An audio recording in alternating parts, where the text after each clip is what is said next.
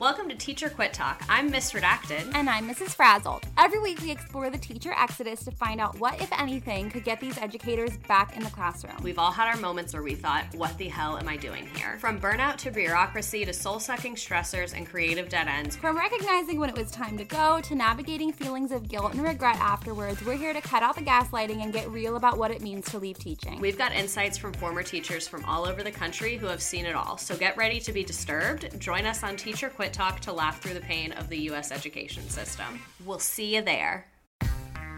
Hi, I'm Frances Callier. And I'm Angela V. Shelton. And we're Frangela. You know what you need in your life? Hmm. The Final Word Podcast. Yes, you do. That's right. It is the final word on all things political and pop cultural. Where we make real news real funny. Where we inspire you so you can hashtag resist. Subscribe and get a new episode of the Final Word Podcast each week. It's the news we think you need to hear. That's right. We think you need to hear it. Okay? Yeah, it's what we say so. That's right. And because all we do is give, every Thursday you can listen to our hysterical podcast, Idiot of the Week. We round up the stupid because you know what? Somebody has to. Okay. All we do is give.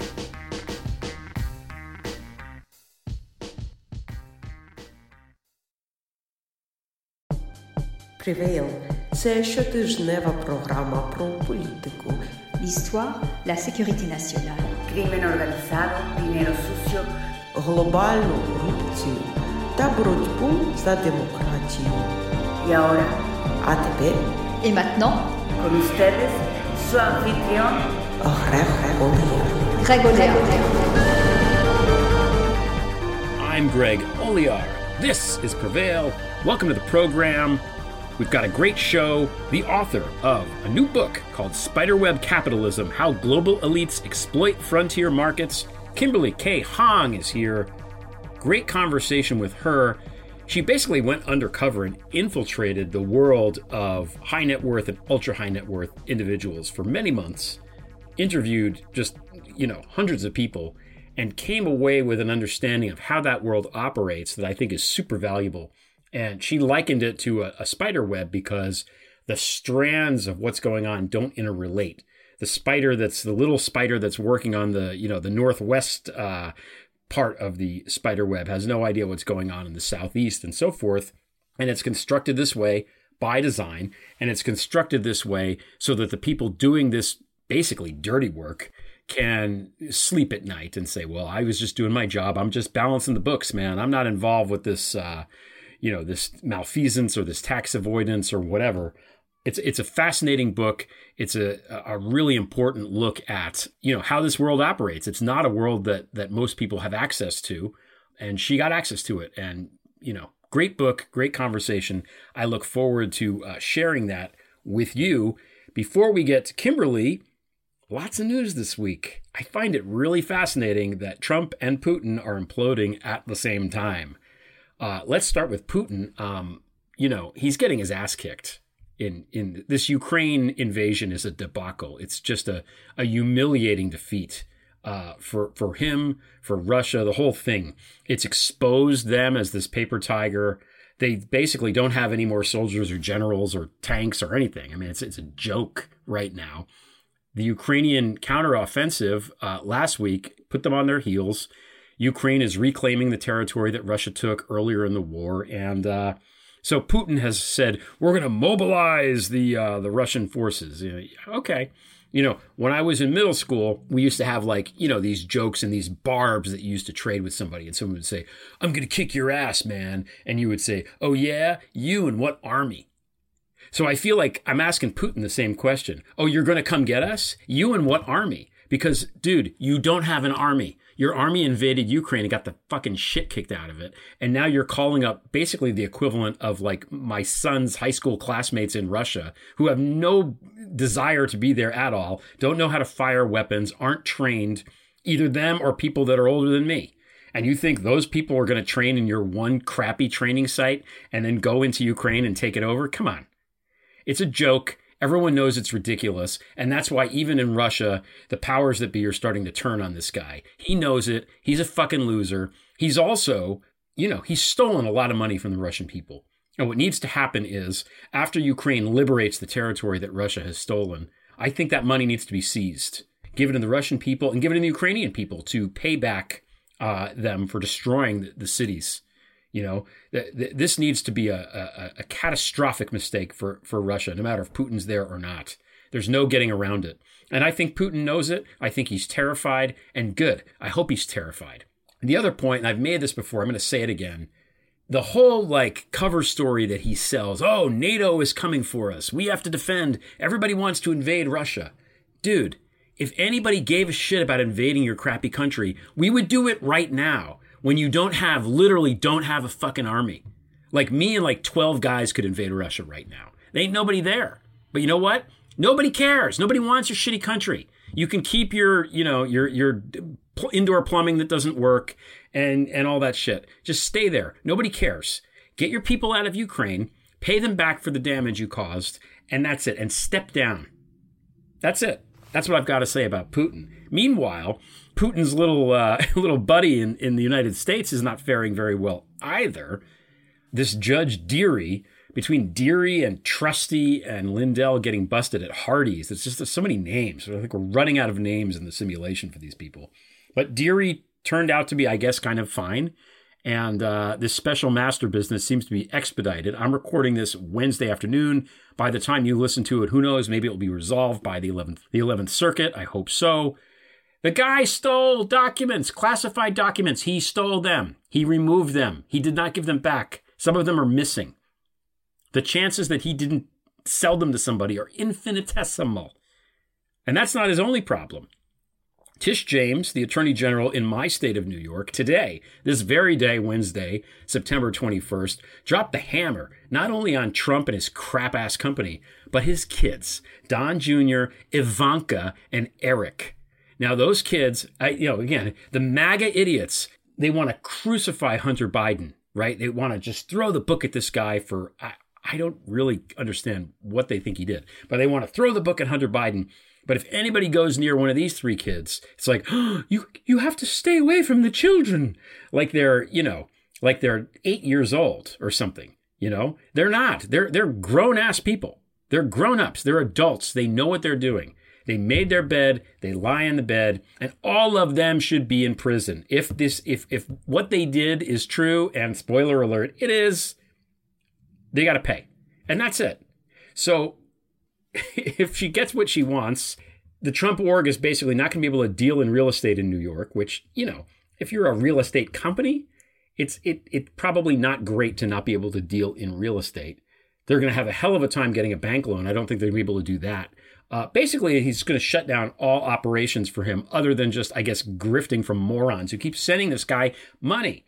And honestly, I feel like if people at this point are so stupid that they're going to send Trump more money, I guess just let him. You know, we're going to seize it anyway. I mean, he's, he owes $250 million now. Uh, she's going to try to recoup from all this tax stuff. So, you know, these MAGA idiots are going to give Trump money, and that money is either going to pay lawyers or it's going to wind up back in the coffers of the government. So, in a sense, these people are just paying a, a tax, which is they don't want, probably. I don't know. Makes my head spin. However, Bad week for Putin, bad week for Trump, good week for democracy. Bad week for Pat Sajak, too. Uh, don't pose with Marjorie Taylor uh, Greene. That's what, what, are you doing, Pat Sajak? So I don't know if, if, if you know, I don't think the, the viewership of Wheel of Fortune is uh, gives a shit about this stuff, but I don't know. Maybe it's time for Pat to hang up the old uh, Spurs and, and move on to something else in life. Maybe he can go on. Uh, he can go on the War Room and be the host there while uh, Bannon is in the Hooskow. All right, I've prattled on long enough. I want to get to the the heart of the matter because this is a really fascinating interview. Kimberly Hoang, like I said, infiltrated these spaces. She's done this before. Her first book, she basically researched the sex work industry in, in Vietnam, Myanmar, and elsewhere in uh, in Southeast Asia. That's an interesting book as well. So this is what she does. She infiltrates. I'm using the word infiltrate. That's not the right word. She embeds herself with the groups that she's studying, interviews everybody, observes, and you know collects data, and um, and then produces these books about it. Really fascinating stuff. Great conversation. So I'm going to stop talking. We'll be right back with Kimberly Kay Hoang. Don't let high prices push you out of the vacation picture. Fly our new one way fun fares. Whether you're going from San Antonio to Martha's Vineyard, Martha's Vineyard to Cape Cod, or Nashville to Bob Sykes Airport in Okaloosa County, Florida, DeSantis Airlines is the best way to travel. If you're a citizen of Venezuela, you can skip the TSA line and get right on board. Even if you ride coach, you'll be given first class treatment by Perla, our lone flight attendant and Obergruppenführer. And at DeSantis Airlines, you know the planes run on time. DeSantis Airlines, fly the fascist skies. And now, back to the show.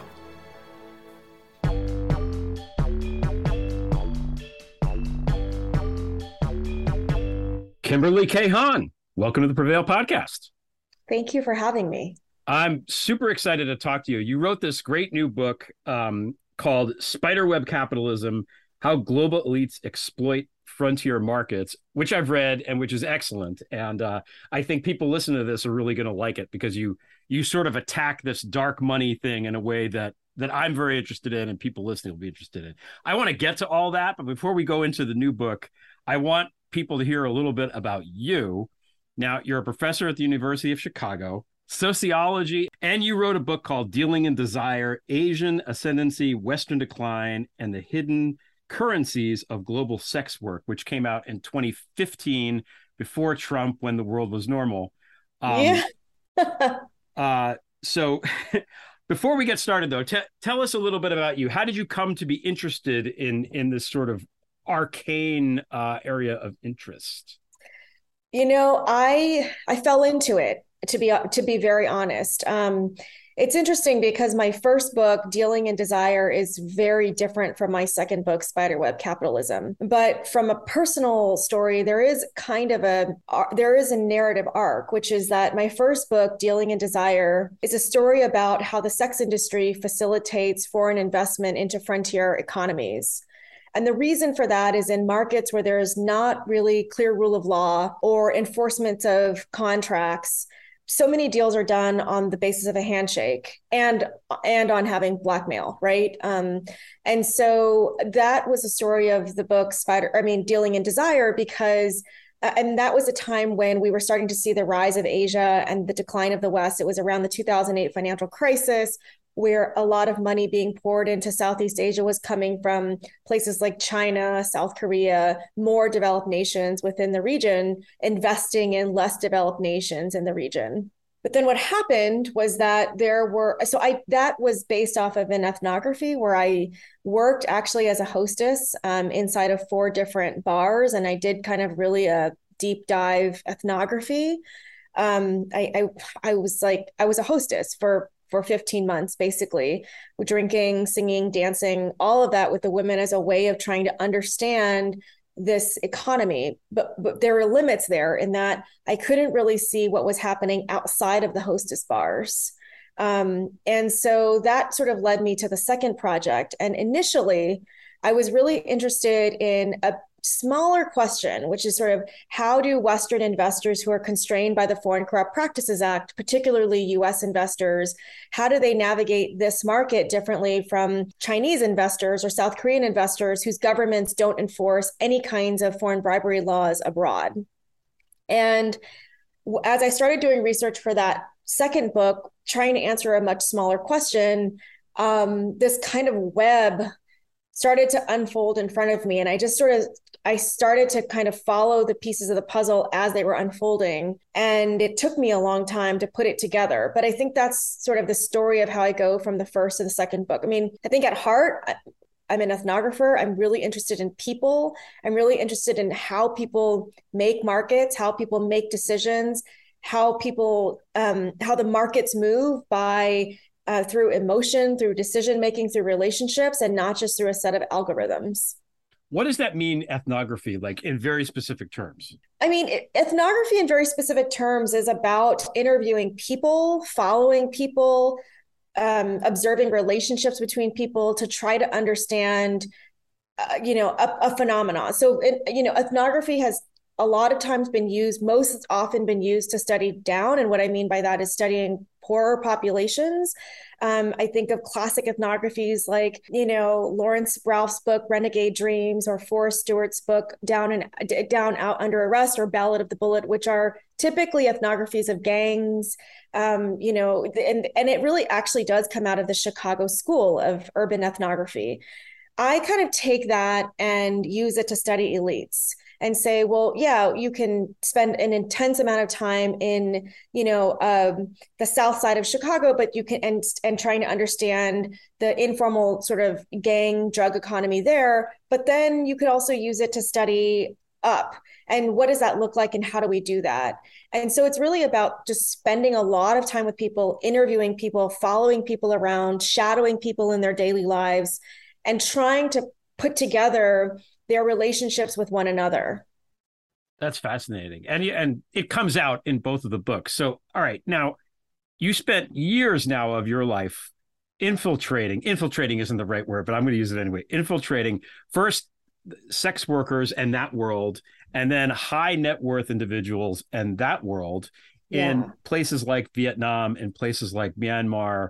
Um, so let's just acknowledge here that that's kind of badass even though you're you're coming from this ivory tower place. What you what you've done is is you know it's I, somebody says in the book you're very brave or do you? I so i i try to be very careful with that because i think a lot of ethnography um is voyeuristic in that it sort of is like look at me i'm a badass and let me tell you a story of what i did and I guess the reason why I shy away from that is because I come from a very working class background. And I think that I'm very careful not to exoticize the poor. And then similarly, I don't want to exoticize the rich either, because so much of ethnography on the wealthy is voyeuristic. It's like we're so obsessed with like, how do they spend their money? How do they consume? And I'm really interested in like, no, how do they make their money? How do they protect their wealth and their reputations? And not just like not just take for granted that they are the tastemakers of the, you know, of the world. Like, how did they get there? Um, and I guess, you know, certainly I didn't put myself in the safest places, and there were things that I did that were risky, both in the first book and in the second book. Um, you know, in the first book, I yeah, I, I worked in these bars. I drank twelve hours a day for months on end. I did everything to try to lose. I mean, and but I I think that for me, the data is what really matters and trying to understand people outside of tropes and stereotypes is really important. And the only way to do that is to really embed yourself in these social spaces to be able to present a kaleidoscope view and for and to be able to write about people as multidimensional characters instead of as tropes. Um, and the I, I feel like the only way to do that is to really dig deep and go far. And sometimes we don't always know how far we've gone when we're doing that work. Um, but I don't want to exoticize it either. Yeah, I think you did you did a really good job of of doing of drawing the line there because when you read the stuff, it it is it it gets to what where you want it to go, which is that it does feel like this great survey of what's going on rather than a hey, look at how cool I am, which a lot of like, for example, war reporting is like that. If you read like war books, there's all these these guys that are clearly in very dangerous places and they seem to, you know, they want you to know how dangerous it is. And you're you, this stuff isn't like that at all. Um, not even remotely. That's why I felt the need to acknowledge it up front because Thank you. you know respect basically. So I, I thought it was also interesting looking at the two books and the subjects of the two books. You know, sex workers in in one and that part of the economy, and then high net worth individuals as opposed to ultra high net worth individuals, which we'll get to in a 2nd mm-hmm. And both mm-hmm. of them are people that cater to people richer than them for money and will do, you know, basically yes. what they're told for money. Did you see similarities in, if not what they're doing physically, what the the the uh, the mindset? You know, you're the first person that's asked me this question, and I love this question. Oh, good. Okay. Um, and because it's the first time that I've had to really think on my feet in that way, which is that what I think is so interesting about the question that you're asking is that both of them are prostituting themselves for something. Exactly. Yeah. And um, the the reason why I think that question is so I mean, I wish I had this conversation before I, I just put in my dossier for promotion to full, and that's a really good narrative arc. I didn't put it in there, um, but uh, but the reason why I think about that actually is when all of the stuff about Jeffrey Epstein came out, and all of the powerful people that were embedded in that that network it reminds me a lot of the story that I tell between these two books, which is that um, from where I come from, I was very naive when I started the research for this book, and and frankly naive as a assistant professor at the University of Chicago because uh, because you know the university the social world that I'm in in, in, in an elite university is also embedded in these spaces. And I I real I didn't under I didn't quite understand the difference between you know ultra wealthy individuals and the people who are highly compensated individuals who are the fall people who do a lot of this work. I i often thought about the high net worth individuals as the really rich people. And i and you know when i think about that they are they're taking reputational risks criminal risks. They're actually engaged in health risks. Like they're these some of these men not not all but some of these men participate in the sex industry in a very Jeffrey Epstein type type of way um, as a way to build relationships of trust and but also uh, create relationships of mutual hostage among each other like having dirt on each other getting you know and so i do think that there is a similarity. And what's ironic about your question and this actually goes back people when i given talks in academic settings about this book before i you know as as a way to get feedback and think through the theory the one question that I often get asked is like, how did you get access to all of these people for the second book? And you know what's really interesting, which is an answer to this question that you had, is that most of the people had done their due diligence on me. They're highly educated, very intelligent people, and they read either the introduction to my first book or um, a news article somewhere in Vietnamese or in English, very quick thing. And the first and when i would go to do some of these interviews with my research assistants who are primarily university of chicago undergraduate students i would say to the students okay we have to do all this work of like asking dumb questions warming them up before we can dig in. And all of us were surprised sometimes when we sit down and interview and they would say hey I, I saw what you did for your first book. I know you know how this works. What do you want to know? And then they would just like pour out all of this stuff. And so i don't think that my second book would have been possible if I hadn't established myself with with my first book and done the quote unquote dirty work for my first book. Because there was a certain kind of mutual understanding that we we both understood each other. And we were we were like doing parallel things in different spaces. And that really opened up Pandora's box for me for this second book yeah, you established your your your bona fides. I say it, but I know it's not really pronounced that way, but that's how I pronounce it, bona fides. Um, and I think these people want to want to brag a little bit about the stuff they've done. And who do you talk to? I mean, there's only so many people that even appreciate what it is that they've done and can get it. So I'm sure that if I was us, I would be delighted to, to, talk to somebody who knew what the hell I was talking about. Would be would be would make my day. Um, I want to get into the new book now before I always forget to take a break. So we're going to take a break early so that I don't forget. We'll be right back with Kimberly Kay Hoang. Men cannot know the anguish of being ruled ineligible on anatomical grounds beyond one's control. Slaves can perhaps understand, eunuchs too, and perhaps even those doomed nobles like the deposed Emperor Romanos Diogenes, whose eyes have been put out. But not men, this podcast is brought to you by Empress The Secret History of Anna Kay, the new book by Greg Olear, now available on Amazon. If the truth is ever to be told, I am the only one left to tell it, and tell it I must. Okay, we're back with Kimberly Kay Hoang. I want to get into the new book, which is called Spiderweb Capitalism. I think the key to understanding how the book is set up is this this metaphor that you've drawn into the title with the spiders and the webs. Um, talk a little bit about that. I, I, think it's a it's a it's a perfect metaphor for for what you've got going on here. So um, enlighten everybody what you.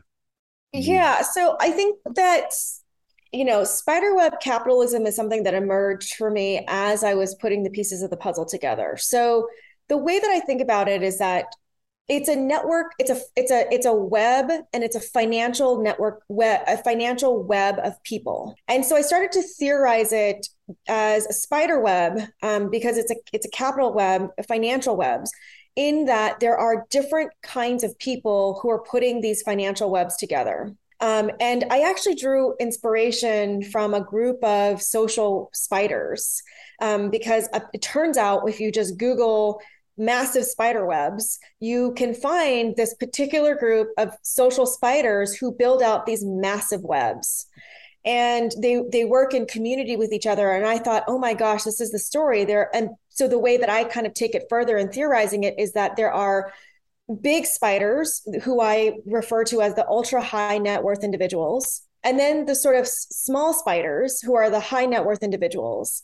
And basically, what it is is that the small spiders are putting this big spider's money to work by by weaving the connective silk that puts the web together. But the webs are so complicated and they're 3D and they're all over the place and they're not um, you can't replicate the different webs because they're they it what it does is it obfuscates each of the profession, financial professionals relationship with one another from each other and what i think is fascinating about this is that when i so there's lawyers there's finance there's fund managers there's bankers there's company secretaries there's the you know ultra high net worth individuals who are who all who are employing all of these people. But they are so specialized in the thing that they're doing to build out different parts of the web that they have plausible deniability in their relationships with one another.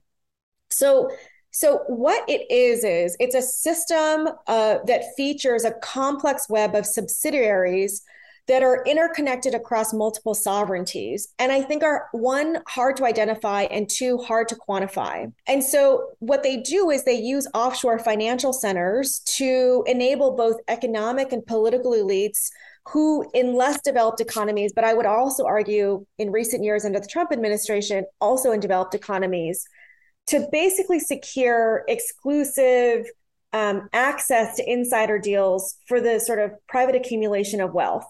And so, what is really interesting in the way that I think about it is that there is the ultra wealthy and the wealthy that are not just within nation. So it's not like, oh, the you know billionaires of the United States decide that they want to go and make investments in frontier markets, and so the foreign investment goes from the United States to Vietnam or Myanmar. It actually runs through this very complicated web of subsidiaries that are offshore in the British Virgin Islands and Panama, Cayman Islands, Seychelles that are then directed into uh, other offshore entities in Hong Kong or in Singapore before they're invested onshore in Vietnam and Myanmar. And the reason why that's so important is one, it's legal. These are legal structures, even if people think that they're morally reprehensible. But the other is that it enables the ultra wealthy to see the whole world as their playground and to choose the legal jurisdictions that govern their financial activities. And so, so by mapping out sort of the people and the structure of the web, I kind of show how increasingly in this global economy, um, t- frontier markets are are tethered to developed markets. And and actually, what's really interesting is um, as I was doing research for this book, I it made me go back. I, I started to meet a, a number of institutional investors on on the ground in Vietnam and Myanmar. And the first thing they would say to me is, oh, everybody's embedded in this market. Like, go look at your retirement account. And around 2016, 2017, I looked at my retirement account, which is TIAA CREF, you know, a university. And guess what? 25% of the portfolio is invested in emerging and developing markets. So in, in many ways, it, there's a way in which there, these financial webs are all interconnected, but it's just very hard to see how they're interconnected and to see this as systemic rather than as like individual villains as part of a story. Yeah, there's a lot to unpack there. We, we were talking before we turned the camera on about um, Oliver Bullough's book, which is called Moneyland, and it's the same what you just described about these ultra high net people who kind of go from jurisdiction to jurisdiction. He calls them moneylanders, which is a good, mm-hmm. I think, name for it. I like that. And um, the idea of of going from jurisdiction to jurisdiction because there's certain countries where you know, for example, in Great Britain, libel law is much more easy. It's easier to sue somebody for libel in London than it is in New York. So these people will go there when they're doing lawsuits of that kind, and stuff is easier to hide when it's in Delaware versus New York, let's say. So they'll, you know, they'll go to uh, Delaware to incorporate all of their um, things that are incorporated in the United States, and then maybe the returns on banks are better in country X, and they'll go there to do that, and the bank banking secrecy laws are better in Luxembourg or whatever. So um, this is sort of uh, what you're getting at the what you said about the the ultra high net worth individuals versus the high net worth individuals, as you're talking, reminded me of this of this Chris Rock line where he was talking about the difference between being rich and being wealthy, where he's like Shaquille O'Neal is rich, but the guy who signs his check, he's wealthy. Yeah. You know, and I think that's the thing. You see these yeah. like any of these high net worth individuals to pretty much anyone listening to this are just like super loaded, like have more money than I'll ever have in my life. Yes. Why can't they be happy? But in in fact, they are functionaries. Yes. Um, to these much more wealthy people who are truly uh, liberated to some degree. Although I suspect a lot of these people aren't very happy either. Um, Yeah. Certainly, certainly the rich people that we know about don't seem. Elon Musk doesn't seem like he's happy to me. Mark Zuckerberg doesn't seem like this this paragon of uh, of good mental health. So, um, um, one of the one of the chapters in your book, you talk about corruption and bribery, and I think Mhm. this is a, this is really important because there a certain you know it, it, in a sense it's um what's the word? It, it, it it's um it's semantics right? Is it corruption? Is it bribery? Is it i'm just going to donate a lot of money to joe manchin so that he votes yes on the coal stuff. You know Yeah. every country has relationships like this and ways that you can influence and lobby the key players. But in in the emerging markets apparently i think it's it's less structured less regulated and therefore less prone to just good old fashioned here's 20 bucks i want the the best table in the back but writ super large. But the united states has laws against this other places don't. One of the the key um, ideas in your book is the idea of playing in the gray which is something that somebody told you i think early on in the interview process which i interpret to mean sort of in in this area where it's not illegal but it's not legal. We don't really know. Fuck it. Let's move ahead until somebody tells us not to. Is that? Yes, yes. That's such a great way of describing it. Um, you know, actually, the initial title of the book was Playing in the Gray. i thought it And would be. Yeah yeah. Um, a good title too. it, yeah, it, wasn't, it ended up not being the title because it turns out that gray is complicated to publish in the US market versus the UK market because it's spelled differently. oh yep yeah you're right you spell it the american way by the way I do, right. Yeah. Um, but you know, it's a language that many that actually emerged. It came up over and over again in the interviews that I was doing, which is it's the it's the what people are doing when they're finessing this gray space between legal and illegal activity. And clearly, you know, what is legal in one jurisdiction is not legal in another jurisdiction, and how do you navigate that? And when you go to emerging markets, um, you know, you're kind of etch, etching into there from developed economies. And when you go into frontier markets like Vietnam and Myanmar, you're really in a new frontier. And Vietnam is kind of hovering between frontier and emerging market. And so it's an interesting place to look at vis-a-vis China and and Myanmar, you know, even in terms of thinking about um, what it means to play in the gray in those spaces. But in the book, when I talk about you know varieties of corruption and bribery, I think it's really interesting because so much of the work that's done by political scientists looks at corruption from the from the position of state officials, right? Like um, being on the side of receiving bribes or whatever. But it doesn't actually look at how people are paying those bribes, the, the sort of looking at the economic side of it or the financial, the, you know, looking at how financial professionals carry this out. And what I think is interesting is that there's um, degrees of gray in in thinking about different types of corruption, right? So there is, you know, first of all, when in these both of these economies, everyone would say corruption is rampant, and that's a kind of a taken for granted thing. It's in the news, it's in the media. I don't think I'm saying anything controversial when I say that these are highly corrupt economies. But what's interesting is I think that it's important to think about this corruption along a continuum where, okay, so if you have highly inefficient bureaucracies where it's difficult to get licensing or permits or to get your business registered, and you go to, you know, X state office to register your business for a license or permit, and you, you know, slip a hundred dollar bill or twenty dollar bill to get the bureaucrat to move more quickly on your file, um, people would call that a facilitation payment, which actually is legal under uh, many other jurisdictions, right? Like there are several countries, even in the United States, that's not considered illegal activity, right? But if you're paying someone to, you know, but if you're engaged in bribery where you are you know gifting cash to get access to an insider deal that's that's a one other end right of a of the continuum. But there's also people get creative right? And so instead of just giving straight cash they give very um, personalized and intimate kinds of gifts. And what i talk about in the book are like things like rolex watches and hermes handbags that are coveted um, stores art things that are coveted items that are hard to get that you can personalize but that are stores of value that can be quickly transferred to cash if needed.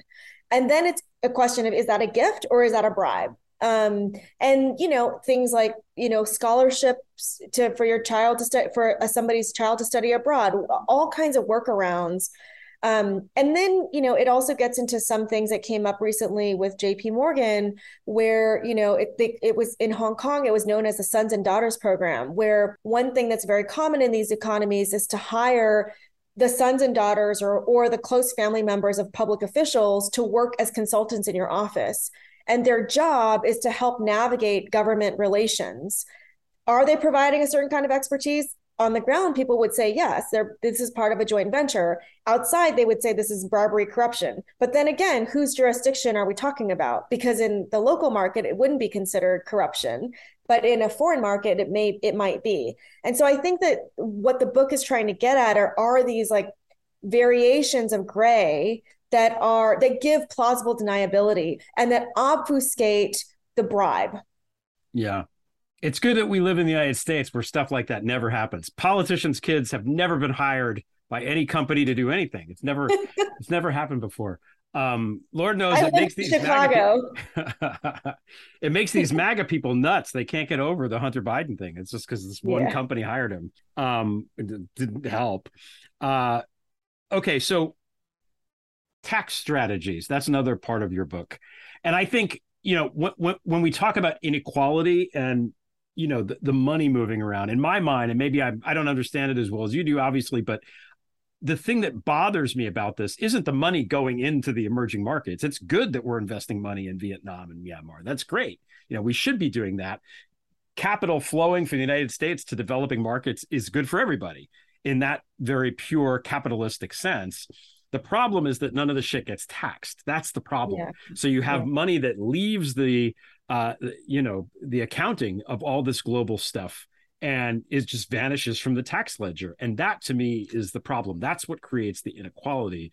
Um, in, in Bullough's book, he he differentiates between dirty money, which is the the money from the, the, the actual criminals, you know, some oligarch that just steals money from Moldova or something, versus uh, naughty money, he calls it, which is people kind of hiding and trying to skirt tax laws, often le- perfectly legally but mm-hmm. not morally great. So, um, mm-hmm. what kinds of things are, are these people up to, and what can we do to make them pay?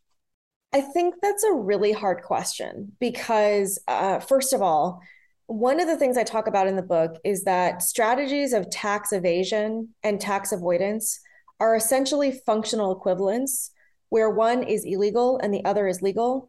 And most firms start out engaging in practices of tax evasion until they grow large enough where they have enough assets that they can hire out the big accounting firms to develop strategies for tax avoidance. But they're they're functional equivalents. I mean they're they're essentially this one and the same. I think that gabriel zucman and um, and sort of crew of economists have started to try to tackle this this issue by saying that we need to have a global wealth registry and also that we need to have clear clearer transfer pricing strat you know laws between countries. And so what you started to see are countries like the united states and western europe putting in laws around transfer pricing practices. That's fine but then those same practices move to china. And then in the markets that i study vietnam and myanmar they're just piggybacking off of what china was doing and copycatting china and india um, and moving basically to uh, greater frontier economies as to, to basically run transfer pricing practices before the regulators get a handle on them. And you know, there was a big public story in the media when um, you know, Grab Taxi bought Uber in Southeast Asia, and the state was trying to tax them, and they couldn't figure out how to tax them because all of the the entire transaction was booked offshore. And I think that that's a really good public example of the ways in which these one offshore structures, but also transfer pricing strategies, make it difficult for governments to tax um, these kinds of transactions it's a high level example, but it happens often, you know, in a very mundane way at a, at a lower example. One thing that happens is that firms often book their liabilities onshore. So they say, oh, we're just sending money down to cover operations.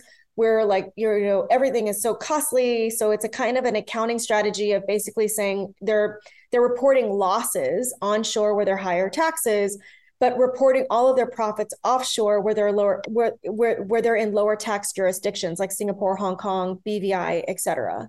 I think what's really challenging, and people often ask me, like, what do we do about this? And I say, and you know, Gabriel Zucman and all say, well, we have to have this global wealth registry. And if the United States and Western Europe participated in it, that would account for 50% of all sort of global um, GDP.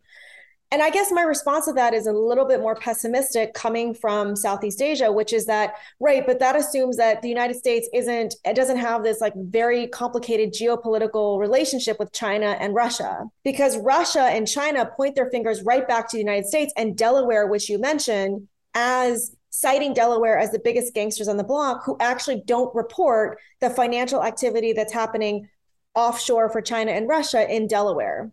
And Hal Weitzman wrote this book, What's the Matter with Delaware, which came out with Princeton University Press, which I would really like to plug here because Hal Weitzman makes this very bold statement about Delaware and the lack of reporting between um, you know, the United States, Russia, and China. And so I think that there what's what is laid over this are the very geopolitical tensions between countries that make it such that they're not going to engage in this kind of um, there, we, we won't have we can't successfully have a global wealth registry unless there uh, cooperation and peace across these different um, nation states. Right. So we can't very well be the ones to say um, hey stop doing this when we're doing it worse than anybody in delaware and south dakota and stuff that's what hal weitzman would say. I didn't have the audacity to say that in my book your your book only there is a little part about Delaware. It, it only touches on it. Um, I think it's interesting. I mean, Delaware is. I remember years ago, twenty years ago, somebody wrote something in the New Republic calling Delaware just just ripping on it, how awful it was, and you know, pirating money. Even the the throughway that go, uh, uh, uh not the throughway, the um, the the turnpike, you know, 95 that goes through Delaware is there yeah. for like 12 miles or something, and they exact so many tolls from it that it pays for all the other highways in the state and stuff like that. I can't remember who wrote the, the article, but it, it it still holds up. Now, of course, one of Delaware's senators is our president, which is also kind of funny. This is what I think. This is, but I want to say this too because one of the things I opened my book up with is the story of 1MDB, and I and I tell the story about how you know, Jho Low funneled money into both Trump victory and um, black men vote and Trump victory. And you know what I think, what I what I want to be really clear about is that it's a bipartisan problem. Like yes. it's not me being a Democrat pointing my fingers at the Trump administration when Biden hails from Del- Delaware. And if there's anybody who knows anything about the structure of Delaware and the structure of offshore entities, it's Biden, but they're not doing anything. And the reason why they're not doing anything, I think, is is it it's systemic. It's that the political sphere and economic sphere are so tightly woven, even in the United States, that we're not seeing this. Um, that we're not we're not seeing the kind of regular regular regulatory structures that we would hope to see in place because essentially it's asking the regulators to regulate themselves not just abroad but also here in the US there's another kind of key point there um, in in the point that you are, piggybacking on the on the point that you just made, which is that because these little spiders and the people that are making their their little section of the web because it's so isolated they're like the people in severance who are down on the severed floor playing with the numbers. They don't really know what they're doing. They just know i'm going to do this specific job and then I'm, I'm, punching out the clock and you know i'm fine i'm good. They don't see the big picture. So um, here is a quote from your book Spiderweb capitalism is designed to hide the consequences of individuals' actions in producing inequality. The problem, you say, is systemic, and that's it. It's by design. It's I'm not doing anything wrong. All I'm doing is balancing these books here, but all of it is part of this this enormous puzzle that boosts money from you know people that need it, basically. Yeah, I really appreciate you picking that up because one of because you're one of the few people that kind of gets the argument that it's systemic. Um, oftentimes people ask me like okay who's the villain in the story? You know and i will say right with occupy wall street it was very easy to figure out who the villains were. It were all it were the financial executives of all of these firms. You could name them like countrywide's person you know anthony mozilo all of these people. I think that what is so important about this is that there is no villain.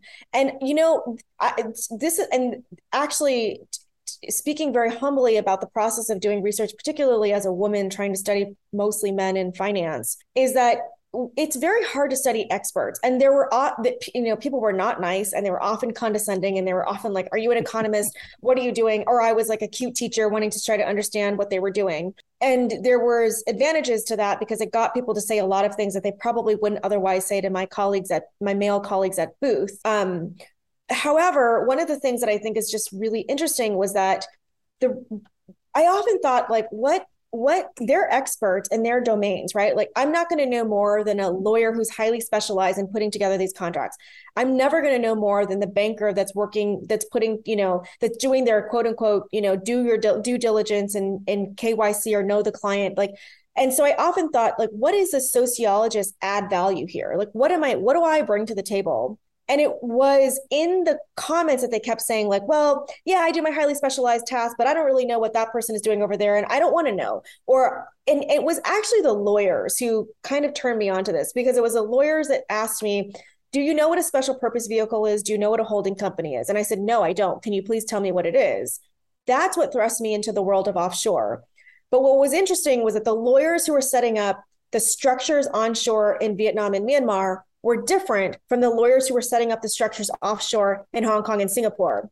And while they knew of each other, they didn't know what the other person was doing. And they purposely didn't want to know what each other was doing. And so it wasn't just that, I mean, it was the lawyers that really, that really um, taught me how they obfuscate their relationships with one another in the web, but that opened my eyes to the ways in which bankers and other financial professionals do it. And so ultra high net worth individuals have so much plausible deniability. When I think of the case of 1MDB, the fall person in 1MDB was Timothy Leissner, who has this high profile because he's married to Kimora Lee Simmons, right? But Timothy, nobody talks about Timothy Leissner as the fall person. Nobody talks about Michael Cohen as Trump's fall person. Like behind that fall person is this big spider, is this ultra high net worth individual who reaps all of the financial rewards and assumes no criminal or financial risks in the, the these kinds of deal making and risky investments. We're seeing it now with Trump with with the um, the insurrection stuff and even with the FBI stuff. Like he doesn't send emails; he only calls people on the phone and shouts to them and stuff like that. So there's enough plausible deniability to make it so that you know he can say, oh, "I didn't, I didn't do anything." It's these horrible yeah. people that are working for me. Never mind that he hired them and picked them for their criminality, but whatever.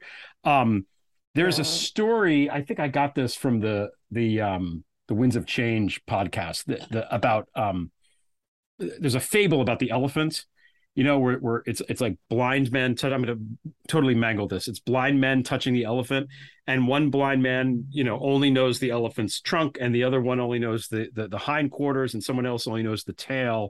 So that each one of these people has a very specific idea of what the elephant looks like but nobody knows because they can't see it. Because they can't see the whole elephant. They only know the piece that they're working on. And um you know that's what your book is also trying to do is, is see you know showing us what the damn elephant looks like it looks like yeah. a spider we're getting our animals yeah. mixed up but that's okay yeah and you know i only came to that when um i had after collect doing so many interviews i was asked to present some of this work back to to a handful of financial firms that i where i had done some of these interviews and I remember presenting and I was very nervous because I thought like, oh my gosh, they're going to find sort of the the piece of yarn that's going to unravel the entire ball and i'm going to have to go back and do more interviews and this is this book is going to take me a lot longer. And it it did take me a lot longer than i it took me two to three more years than i thought in my head when i started out with this project.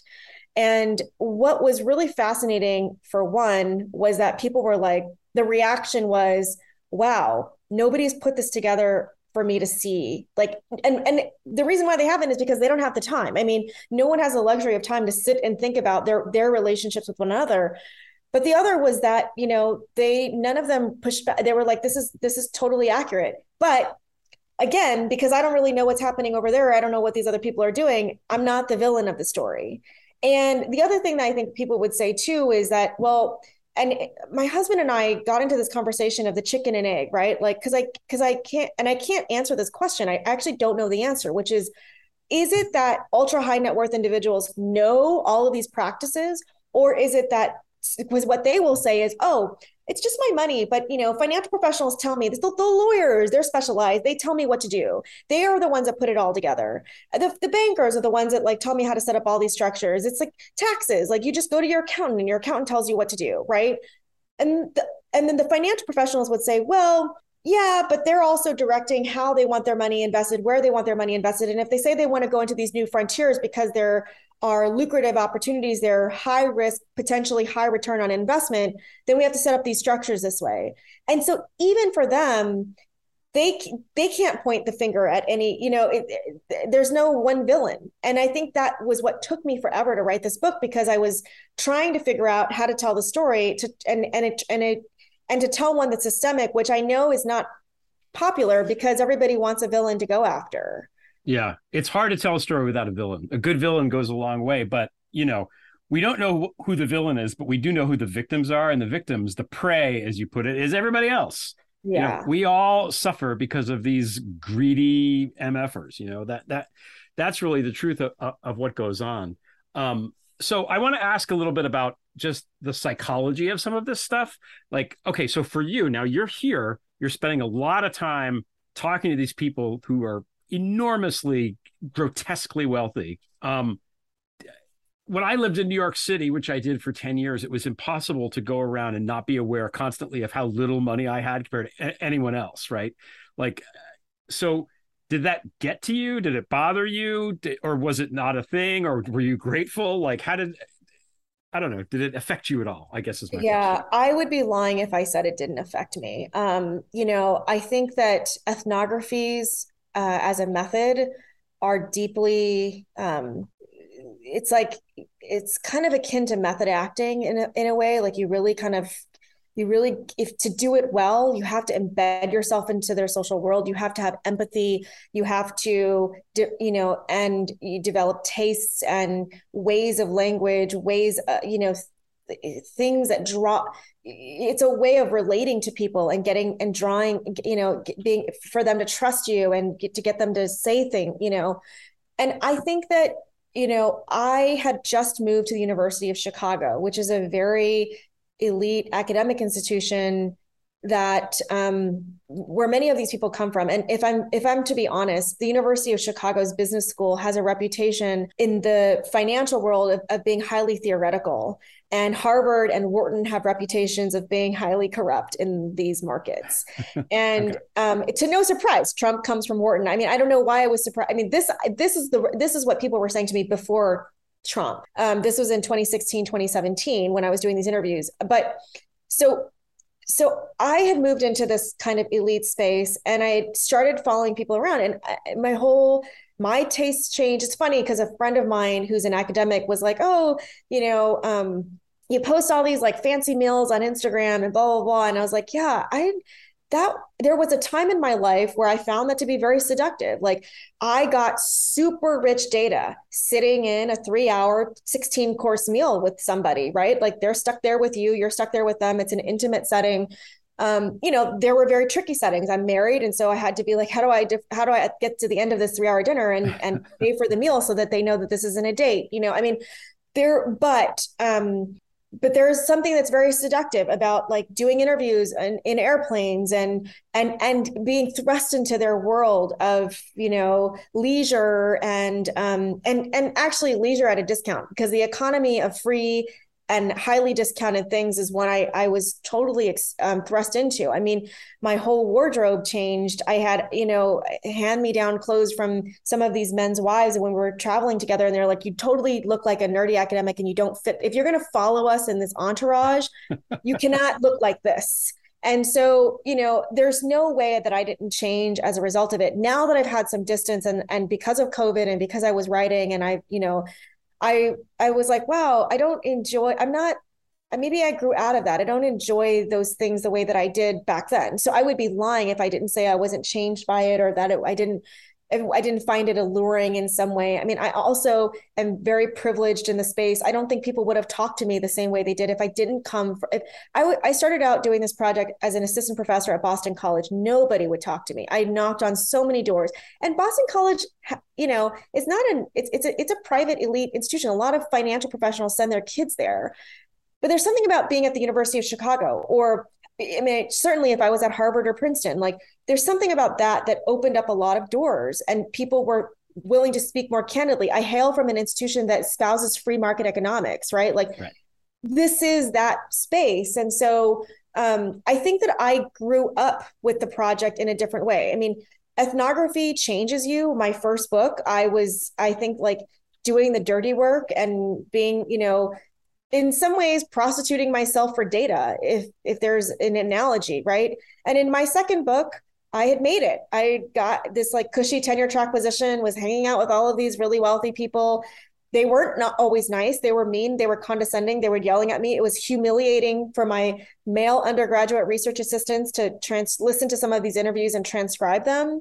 But now that it's done i realize that there's power in that data and that there's power in you know um, being humiliated in front of some of these students.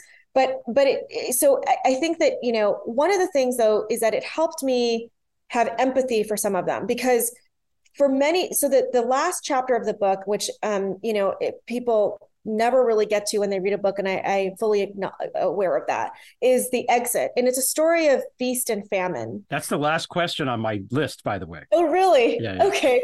Well, I hope I'm not getting at, at it too early, but it's it gets at the psychology of what happens when you make a lot of money and what happens when you lose a lot of money and the ways in which it changes your psychology like suddenly it's and i think about this the other day i said to a friend of mine rachel sherman has this book uneasy street which is about um, sort of a wealthy group of people in new york. And one of the stories and it, it's actually a very interesting book but one of the things that she talks about about sort of like this ultra i mean they're really high net worth individuals is sort of these renovation projects that they they constantly buying houses and you have this like male partner who's working and a female partner who's at home and she's like doing this constant you know renovation.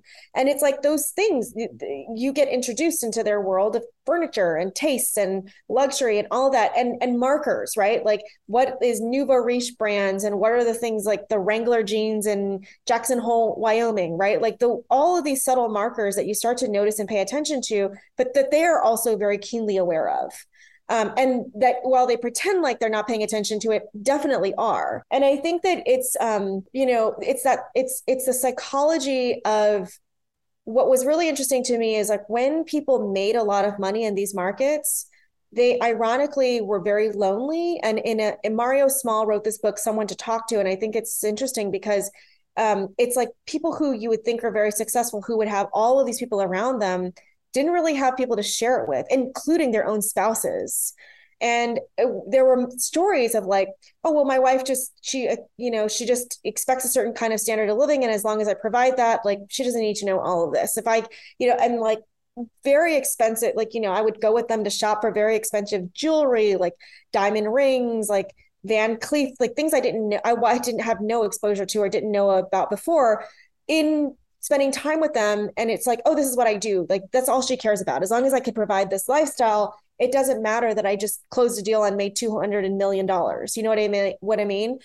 Um and then on the other hand those that lost a lot of money on the market ironically had a lot of people to talk to. Their public relations agents their lawyers their therapists who are all, all around the world and um, had a had a ironically a, a broader community to draw on um, as they were going through this and were able to kind of re- bounce back from it um, and and and and demonstrate a certain kind of resiliency in the market. Because i do think it's important to talk about the economic precarity that they feel even if they're really it's like what you said about elon i mean it's like even though they're very very rich and i and they have what i think of as fuck you money like you know they're not worried about their day-to-day bills there's a certain kind of economic precarity that they feel in going into these frontier markets in making risky bets in these kinds of markets. And there's certainly winners and losers. And so it, there is a psychology to it um, for sure. And I, and I am really interested in the people and and the and how they make sense of the ways that they navigate playing in the gray and also their experiences of feast and famine. It's interesting the feast and famine. I think it's a lose-lose in some sense because you know the the people that win as you said they're lonely and they're lonely because they have so much freaking money that everybody they meet is aware of that and on some yeah. level they know that uh, or, or suspect that the person's only wants to talk to them because they have all this money Yes. And what does that do to your psychology? On the other hand, the people that fail have failed, and it sucks to, you know, I, I'm not a gambler at all because I, you know, l- losing money gambling is like the worst feeling. It just is horrible. It's much worse than winning, you know. Yeah. And, uh, so to to go through something like that, and you're in these emerging markets, and you know, we we put fancy words on stock market and all this kind of stuff, but it's all gambling. It's just Yes. legalized gambling. That's all that it is when you put money in a place like Myanmar and then the government falls, well, what do you do? You know, I'm reading this book now about the post World War II sort of spy networks and stuff like that. And so much of what happened was because Nazis were trying to get their money safely out of country A and move it to country Yeah. B. It's all about shit. All of our fortune is behind enemy lines. What are we going to do about it? Yeah. And like, you know, hey, that's not a problem that I have. Yeah. So, uh, but you know, it, that was a great answer that you that you gave about the, the the exposure to the to the rich people. What you've learned is what Milton Friedman knew. You know, the University of Chicago. That there is no free lunch and there is no free seventeen course dinner either. Apparently, so Yeah. yeah. um, thank you for laughing. The are Wrangler jeans really hip now? Is that true?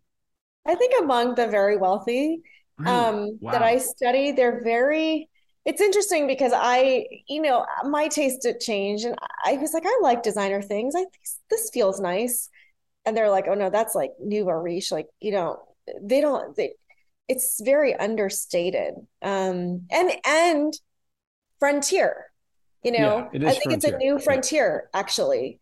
Okay. No, I it, it, it's interesting to me. It's not something um, I keep up on. I'm not a fashion plate by any means. I do know that Rolex watches suck, and everybody that is actually rich does not wear a Rolex, you know, because they know that there's there's other ones that are better. That that's a brand you wear to show off your nouveau richness, or that's or maybe has it flipped now? Has it come all the way full circle where everybody knows that? I think it's interesting because I was at this um, wealth and inequality conference, and I do think that there's a difference between the ultra wealthy in the West and the ultra wealthy in East and Southeast Asia, Okay. because um, there's a certain kind of display of money that you that in the West you would you would associate with nouveau riche, but that really only the sons and daughters of billionaires can afford to do. I mean, it's it's it's interesting that that kind of display because and I'm very cognizant of it as I travel between places because things that would be more subdued on in the US side, for example, like that Rolex watch or that,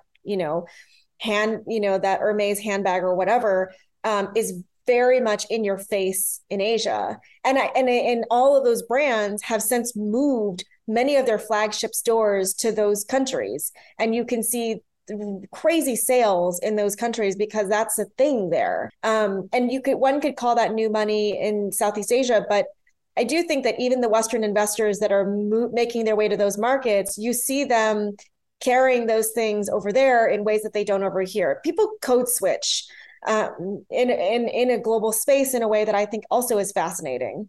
Ooh, I like code switch. That's good. I like that. That's a good. Um, I've never heard that before.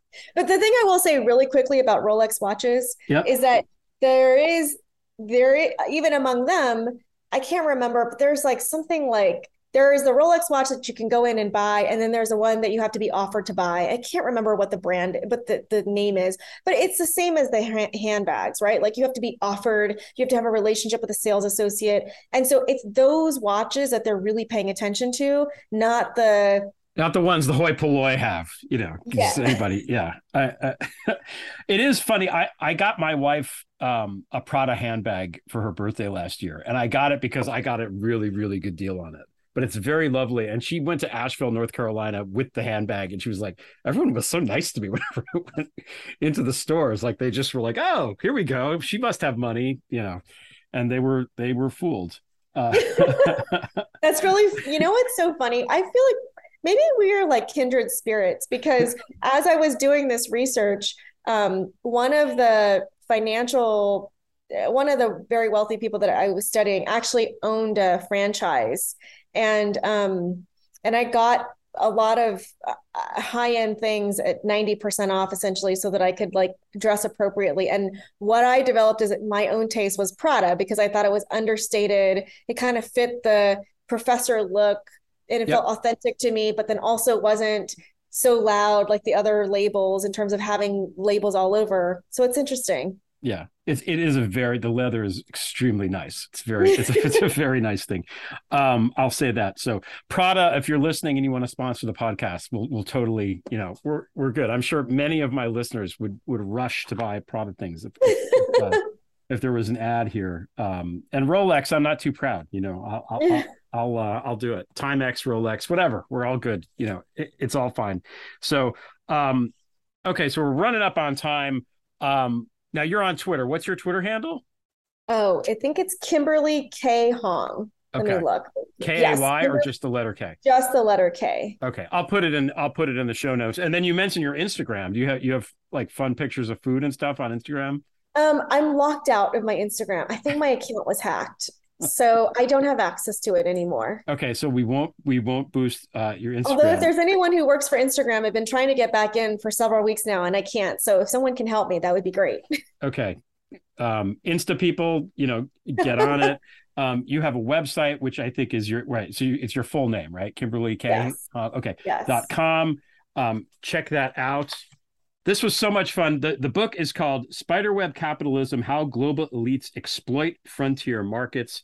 Kimberly Kay Hoang, thanks so much for joining me today. It's a lot of fun. Thank you. Thank you so much for your really engaging questions. They make me feel excited about this book coming out. You should be excited because it's a really good book. So people should go buy it. That's what I have to say about it. Um, thanks again.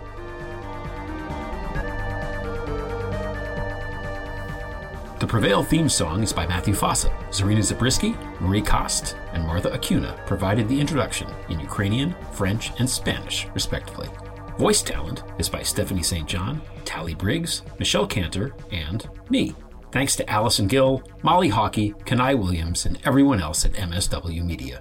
Please subscribe to the Prevail Substack with updates every Tuesday, Friday, and Sunday.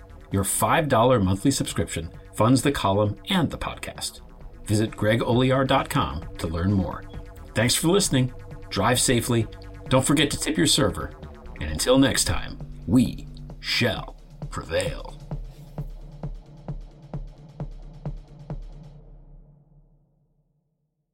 MSW.